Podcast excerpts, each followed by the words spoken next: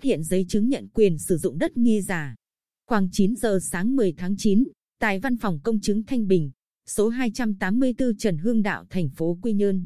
Trong khi công chứng hợp đồng chuyển nhượng quyền sử dụng đất và tài sản khác gắn liền với đất mang tên Võ Thị Hồng Hoa, sinh năm 1986, ở xóm 3 thôn Mỹ Lợi xã Phước Mỹ, thành phố Quy Nhơn. Nhân viên của văn phòng công chứng phát hiện có dấu hiệu bất thường.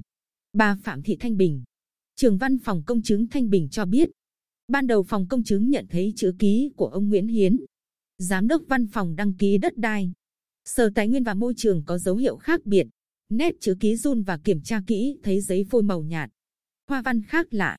Bà Bình đề nghị đem giấy chứng nhận này qua kiểm tra tại văn phòng đăng ký đất đai của Sở Tài nguyên và Môi trường.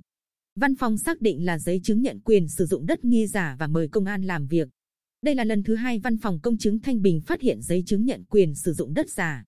Chiều ngày 10 tháng 9, chúng tôi liên hệ ông Võ Ngọc Thế Vinh, trường phòng đăng ký cấp giấy chứng nhận thuộc văn phòng đăng ký đất đai tỉnh, Sở Tài nguyên và Môi trường. Ông Vinh cho biết, văn phòng đã lập biên bản kiểm tra và thu hồi giấy chứng nhận quyền sử dụng đất nghi ngờ giả trên. Trong vòng 10 ngày sẽ kiểm tra và có thông báo cụ thể.